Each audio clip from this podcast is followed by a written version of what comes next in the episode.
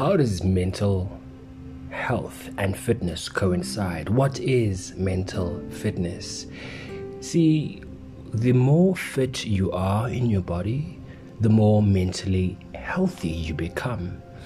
I'll tell you a very short story about a boy who grew up being told that everything you see in the world is red, that there's nothing else in the wor- world besides red, until he met another boy who also grew up in the same world and told him that there are many other colors.